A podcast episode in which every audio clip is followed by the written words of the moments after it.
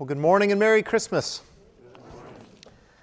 My wife went to a store this week to buy some Christmas bags to deliver some baked goodies to those who can't get out, and could not find a single bag in the store with any religious imagery or even the words Merry Christmas.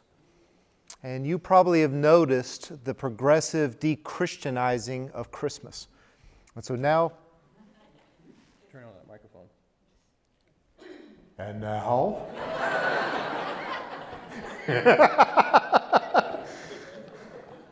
Thank you, Sam. You can find people giving happy holidays and season greetings, but Merry Christmas is considered inappropriate. Nativity scenes and stars on public property are considered offensive. And we have seen the marginalizing where now you see more and more, hear more and more songs celebrating the season rather than the Savior. And networks can still broadcast shows about elves and snowmen and reindeer and Santa, but not any longer can Linus explain to Charlie Brown the meaning of Christmas. And there has been this dechristianizing of Christmas because there has been this growing hostility towards Christ. And this is something that has been going on progressively, and the Bible tells us will continue to go on progressively because Ever since God placed Adam and Eve in the garden in Genesis 3, there was an enemy that wanted to undo them. And there has been an enemy actively moving both at a spiritual and an earthly level to try to attack God and his people and his Messiah and their followers. And that's the focus of our text today in Daniel chapter 11. Uh, Daniel 11 is the content of the message of Daniel's fourth and final vision. Last week we talked about the preparation for the vision. And you remember Daniel was on the banks of the Tiber River or the Tigris River, and he saw the pre incarnate Christ and was undone, collapsed unconscious. And an angel came and comforted him and strengthened him. And now, as he is risen to his feet, he's going to be getting the content of this revelation in 11.2 through 12.4 followed by an epilogue that we'll explore next week.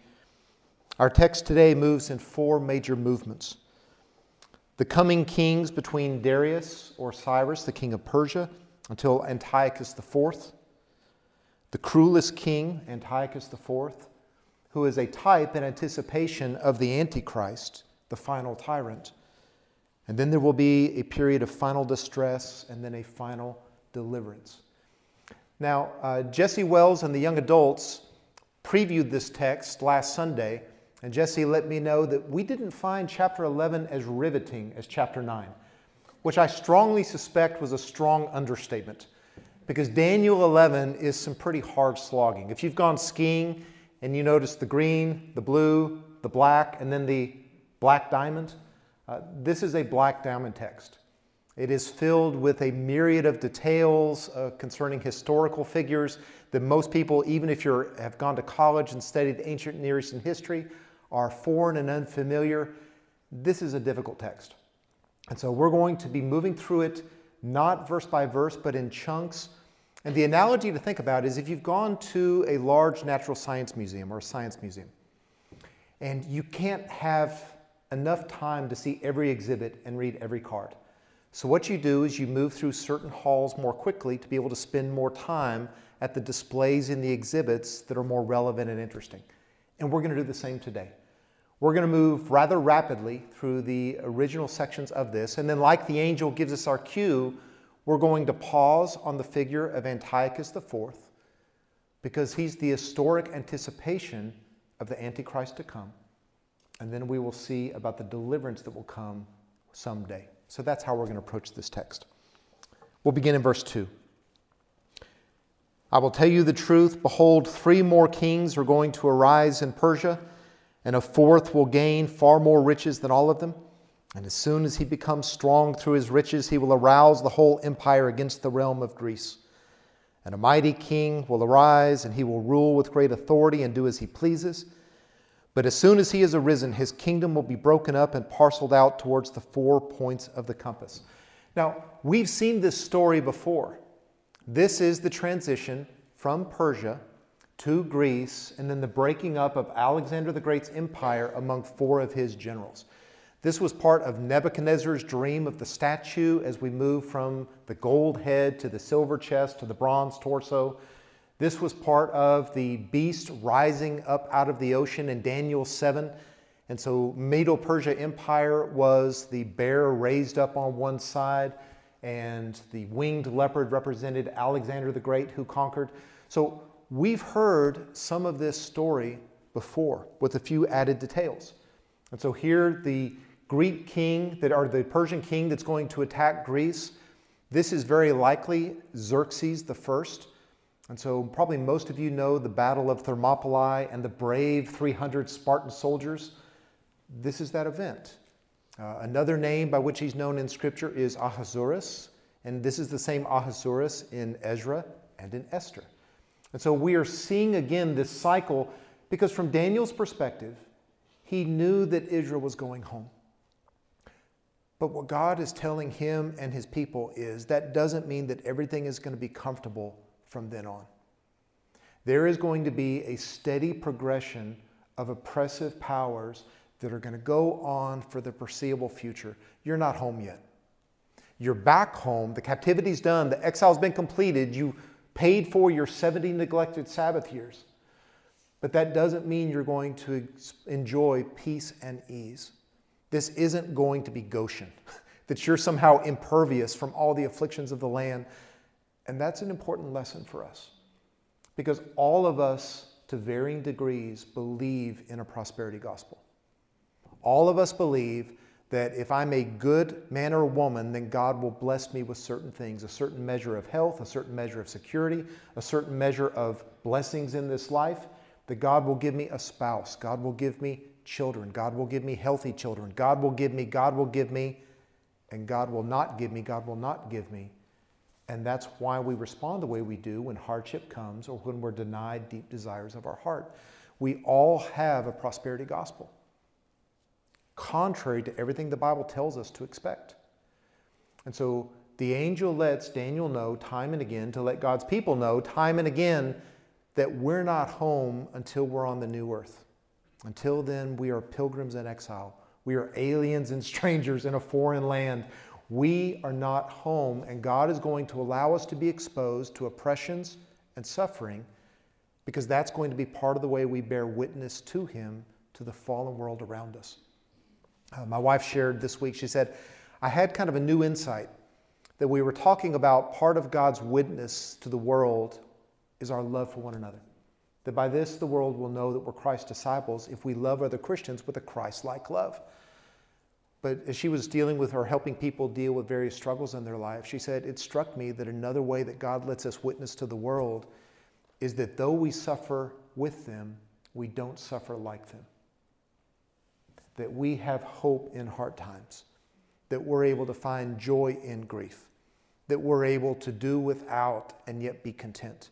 And God allows us to suffer with the world so that we don't suffer like the world, so that the world will wonder why and come to ask us and we could tell them about our great God and Savior. And that our hope is not here, it's in heaven. And our hope is not now, it's to come. And so the angel says it's not going to get better. And in fact, it's going to get much, much worse. So for the first 19 verses, it's a 355 year span filled with, uh, commentators estimate 135 fulfilled prophecies in the first 35 verses. It's just fulfillment after fulfillment after fulfillment, but it pauses on one ruler who reigned for 12 years because of its importance in Israel. And this is Antiochus Epiphanes. And we're going to look at just a few verses because of his importance for the text to come. Antiochus means the opposer, and he was a Seleucid king. So the kings of the north, the Seleucid Empire that was based in Antioch, Syria, often battled with the kings of the south, the Ptolemies, based in Alexandria, Egypt, and that's what verses 5 through 20 are about. But in verse 21, it begins to focus on one particular king, the fourth Antiochus, known as Epiphanes, the illustrious one. And he was an especially boastful person. Uh, he printed coins with the inscription of basically claiming to be God.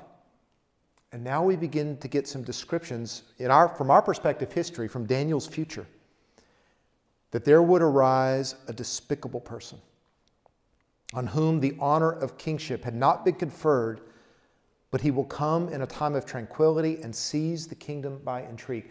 Antiochus IV was not next in the line of su- succession, a relative was, but he deceived him and through treachery gained the throne. We get the character of this ruler. Verse 23 says that he will make an alliance with him, talking about the Jewish high priest, and with him he will practice deception. That there was bribery, there was deception in order to mislead a ruler of the religion of God's people. And then in verse 28, it says that he will return to his land from Egypt with much plunder, and his heart will be set against the holy covenant. That he will be enraged and become at enmity with God's covenant with his people. And he will take action. And this is exactly what happened. So there's a book called First Maccabees, and it's part of what's called the Apocrypha. And if you grew up in a Roman Catholic tradition, this was part of your Bible, but it's not part of the Protestant Bible because it was never part of the Hebrew Bible. But it's still an important historical work written in the first century BC about events that took place about a century earlier. And this is the account from 1 Maccabees about Antiochus and what he did that corresponds to Daniel's text. After subduing Egypt, Antiochus returned in the 143rd year. And he went up against Israel and came to Jerusalem with a strong force. He arrogantly entered the sanctuary and took the golden altar, the lampstand for the light, and all its utensils. He plundered the sanctuary. He took also the table for the bread of the presence, the cups for drink offerings, the bowls, the golden censers, the curtain, the crowns, the gold decoration on the front of the temple. He stripped it all off. He took the silver, the gold, the costly vessels, the hidden treasures he found, and he took them all to his own land, Syria, to the north. He shed much blood. 85,000 Jews were killed, and he spoke with great arrogance. And then two years later, the king sent to the cities of Judah a chief collector of tribute, and he also came to Jerusalem with a large force. And deceitfully he spoke peaceable words to them, and they believed him. But he suddenly fell upon the city, dealt it a severe blow, and destroyed many people of Israel. He plundered the city, burned it with fire, tore down its houses and its surrounding walls. He took captive the women and the children and seized the livestock. This is a brutal oppression and plundering and terrorizing of God's people by this Syrian king. But he's not done yet. The text in Daniel goes on in verse 29 that at the appointed time he will return and come into the south from Syria into Israel, but this time he will not turn out of the way as he did before. I'm sorry, going to Egypt. For ships of Kittim, that is uh, Cyprus, will come against him Therefore, he will be disheartened and will return and become enraged at the holy covenant, take action again. Antiochus IV went down to plunder Egypt again, but he was stopped by a Roman fleet. And the Roman commander, in telling him he could go no further, Antiochus said, Let me consider your offer. And knowing the nature of Antiochus, he drew a circle around him in the sand and said, You can't step out of the circle until you yield. And so he returned and angry passed through Jerusalem to begin yet another wave of terror on God's people. He will come back and show regard for those who forsook the holy covenant, those who allied with him. Forces from him will arise, desecrate the sanctuary fortress, and do away with the regular sacrifice, and they will set up the abomination of desolation. Now, here again, the book of Maccabees, written a century after these events, gives us an account of what happened. The king sent letters by messengers to Jerusalem and the towns of Judah. He directed them to follow customs strange to the land, to worship foreign gods. He forbid burnt offerings and sacrifices. He outlawed the Jewish religion. He ordered them to profane the Sabbaths and the festivals. He prohibited the Jews from honoring the Sabbath or from participating in the holy days that God had commanded on penalty of death. He ordered to defile the sanctuary and the priest, to build altars and sacred precincts and shrines for idols, to sacrifice swine and other unclean animals. He ordered them to leave their sons uncircumcised on penalty of death.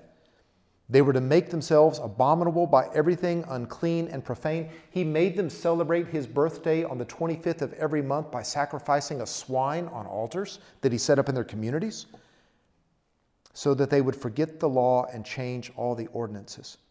And he added, Whoever does not obey the command of the king shall die. He didn't simply come for plunder, he didn't simply oppress another nation. He tried to eradicate their religion. And then it got worse.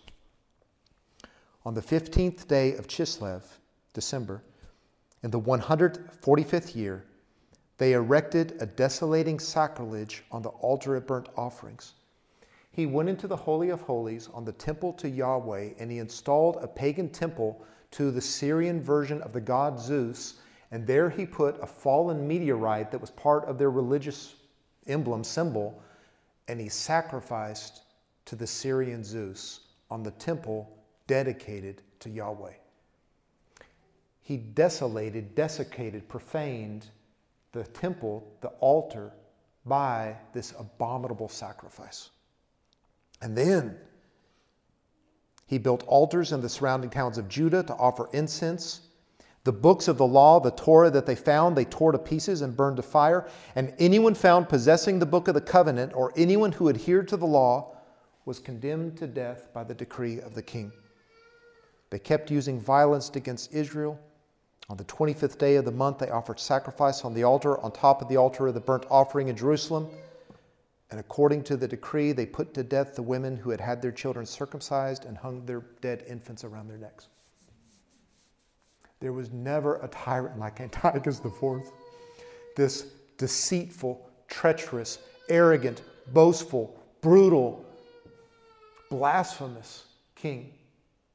If you want to know what the enemy of God looks like, it's him.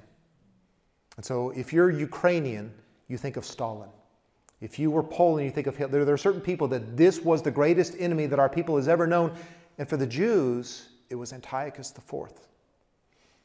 Because he is prefiguring a worse ruler to come.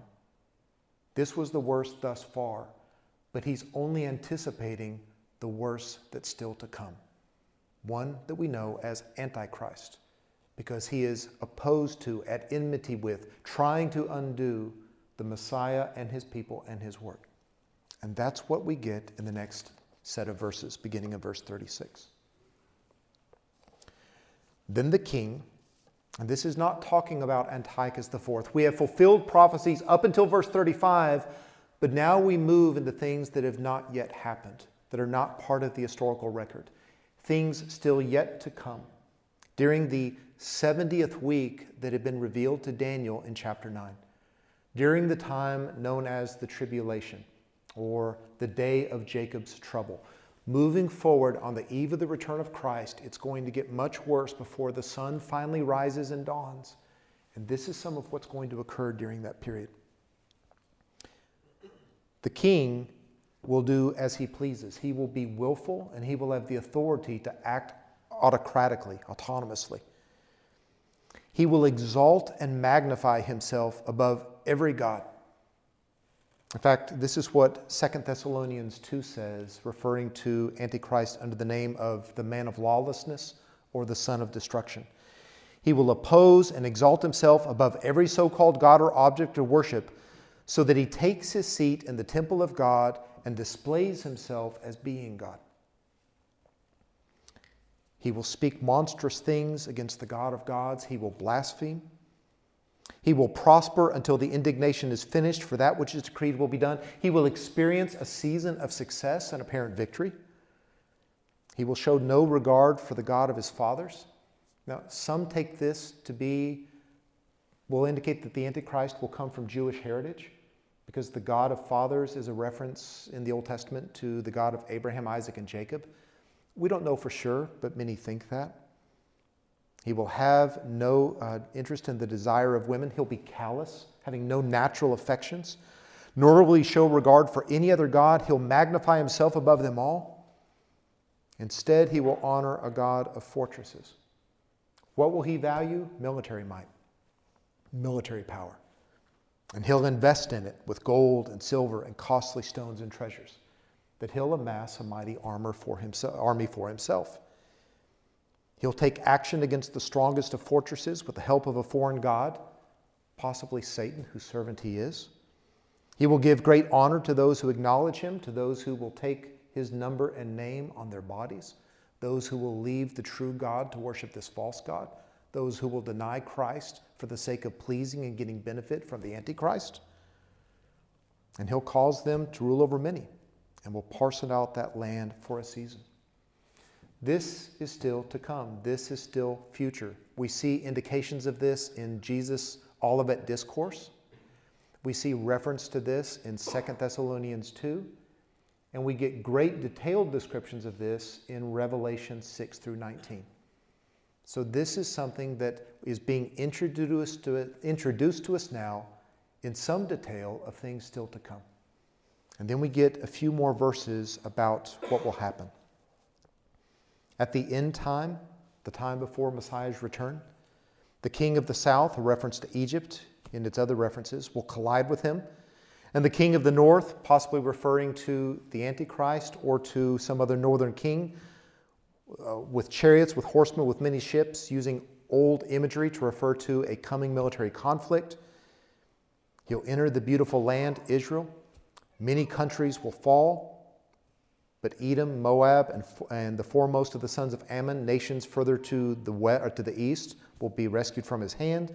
He'll have some success against Egypt and a number of other events that we don't yet know in full detail as to what's to come. Now, there are certain people who get fascinated with details of the end times. And there are numerous books and numerous messages and numerous websites dedicated to identifying every last aspect of prophetic revelation. And I'll just confess that that never has much interested me, nor has it gained me much occurrence, because people have been identifying the Antichrist ever since Daniel 11 was written. Uh, various Roman emperors from Nero onward were associated with him. Then the popes, when the bishops of Rome rose to power, began talking about different European leaders and then with the Reformation, people began identifying a number of different popes with the Antichrist. During the American Revolution, there was consensus that King George was this figure. During the Civil War, it was Robert E. Lee or Lincoln, depending on which side of the Mason Dixon you lived on. During World War II, well, of course, it was Mussolini or Hitler or Stalin or FDR.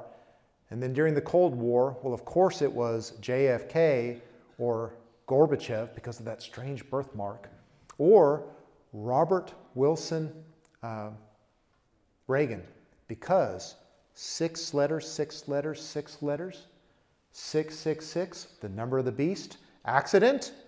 Well, of course. but some people said uh, Elvis, Saddam Hussein, there's been a cottage industry of people filling in the details of end time prophecy. I'll confess I'm skeptical of most of it.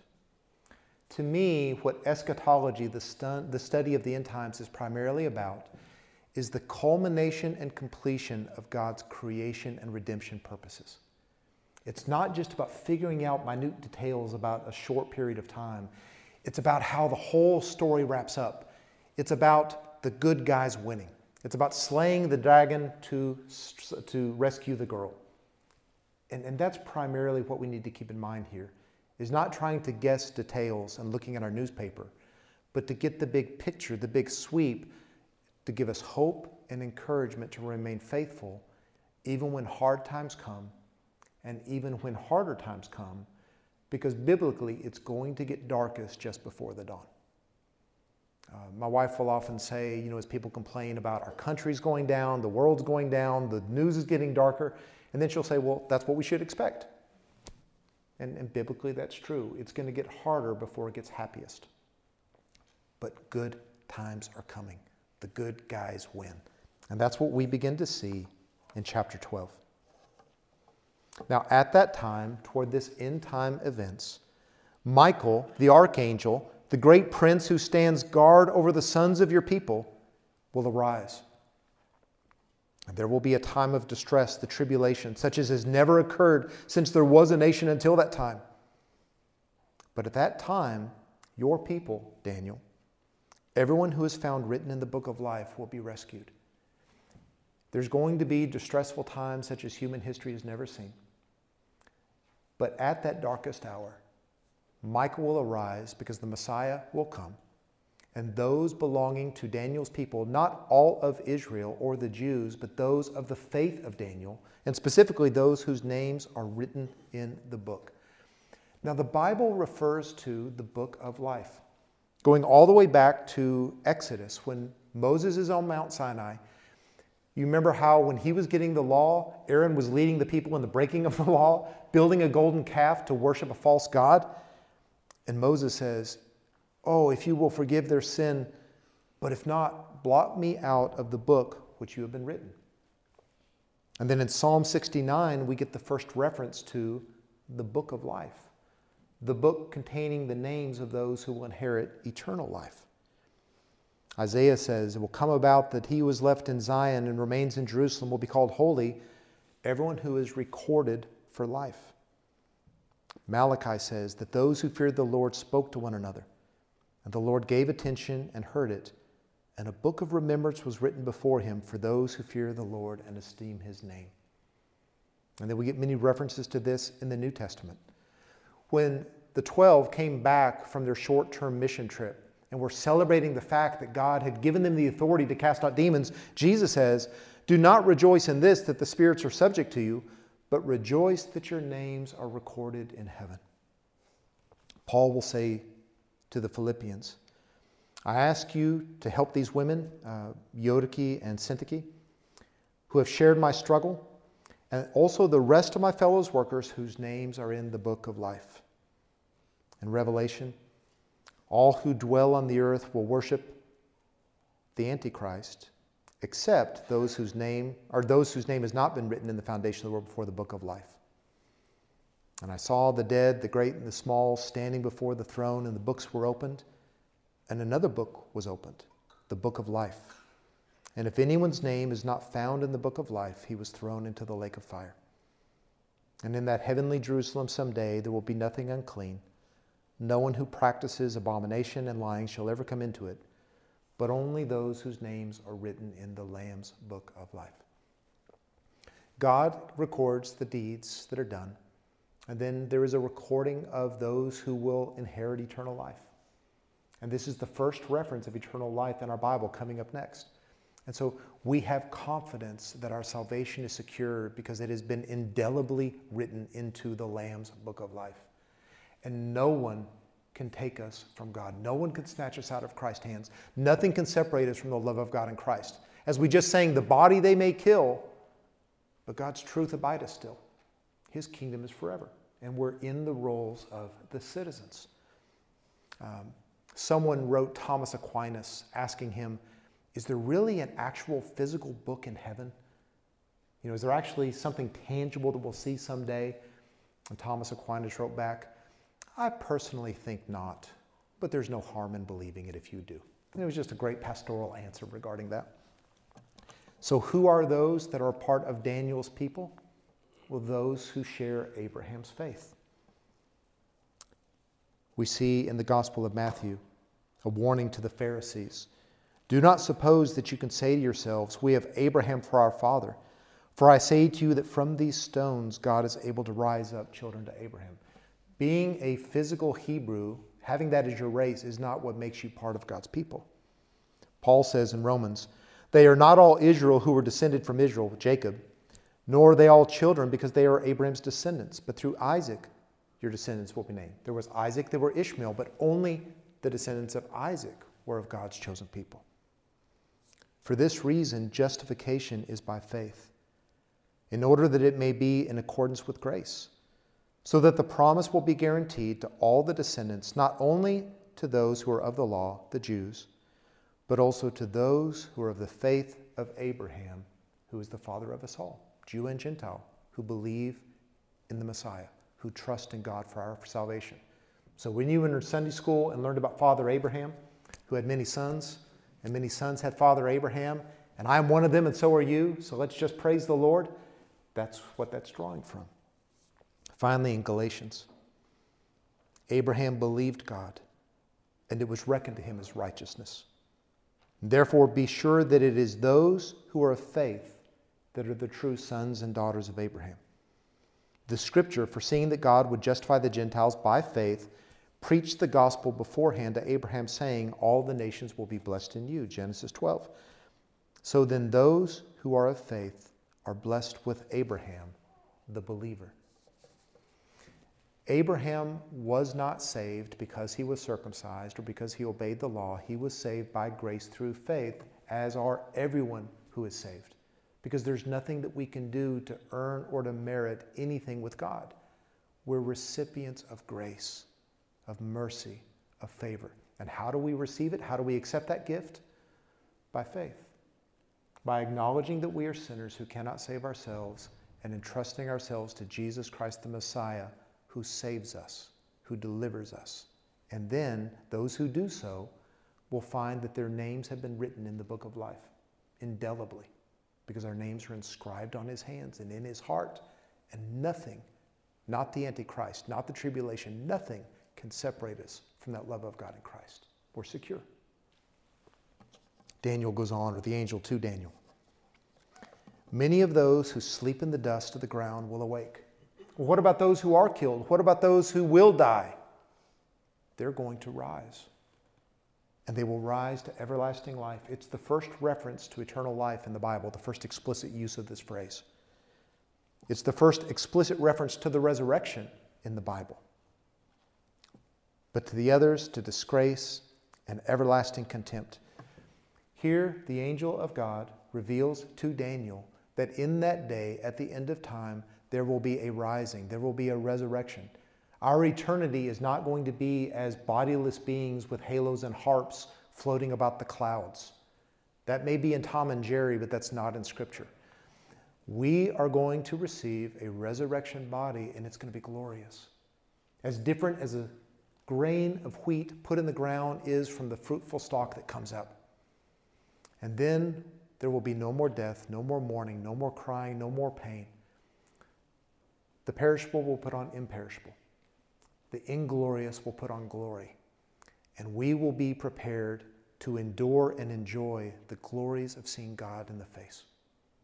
And 1 John says that then we will be like him because we will see him as it is. In that beautiful vision of being face to face with our Lord, we will be transformed and we will live on a new and purified earth forever and forever. It doesn't matter what they do to our body, they can't touch our soul. Christ has secured it. And we will receive a new body someday to live on a renewed earth someday eternally. And those who have insight into this truth, those who know this saving gospel, will shine brightly like the brightness of the expanse of heaven. And those who lead the many to righteousness will shine like the stars forever and ever, honored by God and glory. But as for you, Daniel, conceal these words, seal up the book until the end time. You won't understand everything. So people will go back and forth. Knowledge will increase over time as we get more information. But seal it up, secure it. Don't let anyone alter it or change it. And this is the conclusion of the revelation of the angel to Daniel the prophet. Now, there's a Lutheran commentator named H.C. Leupold, and he wrote this about this chapter. Daniel 11 might be treated in Bible classes, but we do not see how it could ever be used for a sermon or for sermons. So, in other words, don't preach this text. But God gave us this text, and so we believe that it's profitable. So, here are some of the profitable lessons we can learn from this black diamond passage. The first is that the Bible is completely reliable, and so we should heed it.